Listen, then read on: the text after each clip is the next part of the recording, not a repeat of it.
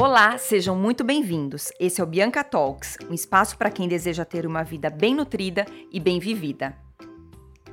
Hoje nosso bate-papo é sobre as questões mais polêmicas da nutrição, tanto no consultório quanto nas mídias sociais e até mesmo na mesa de almoço, no domingo em família, aparecem perguntas como: é preciso contar caloria para emagrecer? Dieta low carb emagrece de verdade? E o jejum intermitente? Não, mas e o suco verde? O suco verde realmente desintoxica o organismo? Mas e o açúcar? O açúcar presente no nosso dia a dia, ele vicia? Então vamos lá para a primeira questão. Você acha que é preciso controlar ou cortar caloria da dieta para emagrecer? A Nutri responde: sim, gente, para uma dieta ter efeito na redução do peso, na utilização de gordura corporal como fonte de energia, é necessário gastar mais energia, muitas vezes pelo, pela prática de atividade física, e ao mesmo tempo reduzir o consumo de caloria da dieta. Essa é uma conta negativa que é determinante para que haja o emagrecimento, a perda de peso. Mas eu falo que perda de peso é diferente de emagrecimento saudável. Perda de peso é quando a gente perde peso na balança, independentemente se esse peso corresponde a massa de gordura ou massa muscular ou água. Emagrecer é justamente perder o que a gente almeja, que é perder gordura corporal. Mas para isso, essa conta matemática precisa ser negativa sim. Fazendo atividade física, gastando mais energia no dia a dia na forma de treinos, na forma de atividade física monitorada ou muitas vezes gastando mais energia, como por exemplo, executando o trabalho doméstico, andando mais a pé, usando a escada, substituindo o elevador pela escada, sendo mais ativo no dia a dia. E a dieta não basta ter apenas menos calorias, ela precisa ser equilibrada, nutritiva, rica em vitaminas, minerais e nutrientes essenciais para o nosso organismo. Por isso, a importância do equilíbrio nutricional associado ao aumento da prática do gasto de energia do organismo. Segunda pergunta: dieta low carb emagrece? Quando nós reduzimos ou restringimos algum nutriente da dieta e não substituímos esse nutriente por outro nutriente ou outro, no caso, outro alimento, naturalmente você diminui a quantidade de caloria da sua ingesta alimentar. Mas não necessariamente essa é a estratégia melhor. Porque quando a gente fala em emagrecimento saudável, a gente almeja garantir os nutrientes essenciais para um bom funcionamento do organismo, mas também o ajuste, a redução de caloria da dieta. A dieta low carb, ela propõe uma redução significativa na quantidade do consumo de carboidratos, nutriente essencial para o fornecimento de energia do nosso organismo. Nutriente que está presente essencialmente em cereais, em tubérculos, em massas, em pães e nas frutas também.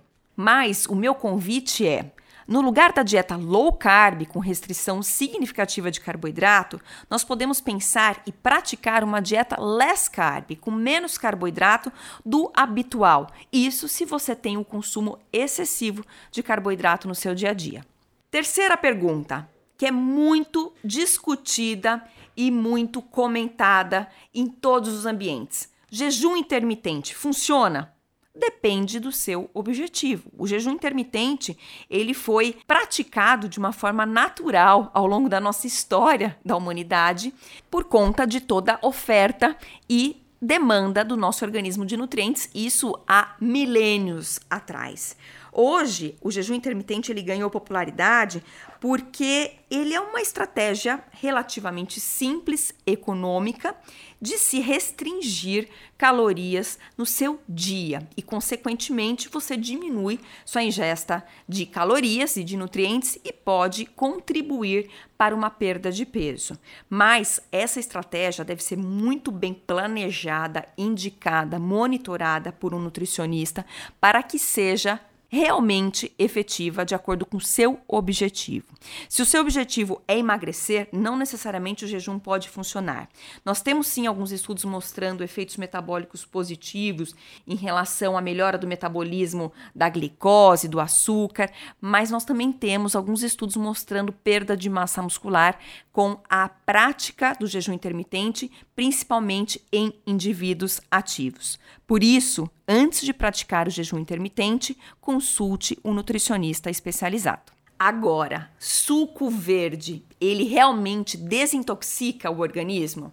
Gente, nenhum alimento ou preparação tem o poder de detoxificar o nosso organismo, principalmente limpar o fígado. O que realmente funciona para esse efeito é a boa hidratação. Pelo incrível que pareça, o que realmente leva à desintoxicação é a água, tá? Esse é o principal ingrediente de uma dieta detox, como muito foi se falado antigamente. Hoje a gente nem usa mais esse termo, porque a ciência mostrou que isso não funciona, que isso não existe.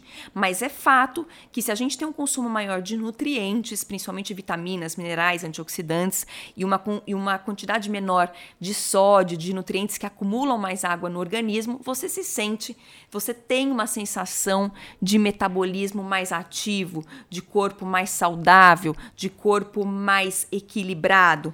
E por isso que nós sabemos da importância desse equilíbrio nutricional, mas é fato que o suco verde não desintoxica nenhum organismo.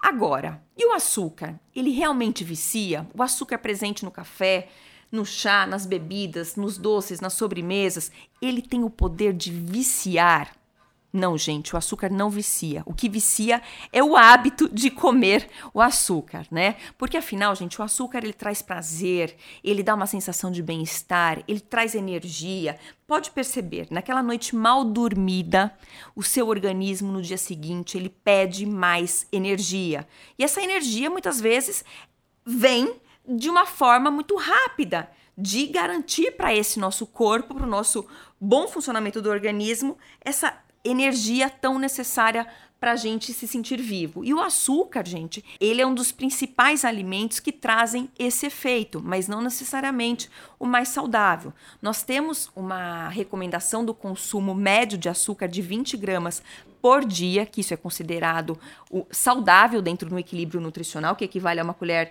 de sopa rasa por dia para, para indivíduos adultos saudáveis, mas ao mesmo tempo o excesso nós sabemos que traz um prejuízo nutricional, simplesmente porque o açúcar ele é apenas fonte de energia, ele não traz outros nutrientes agregados e ele pode contribuir para o ganho de peso.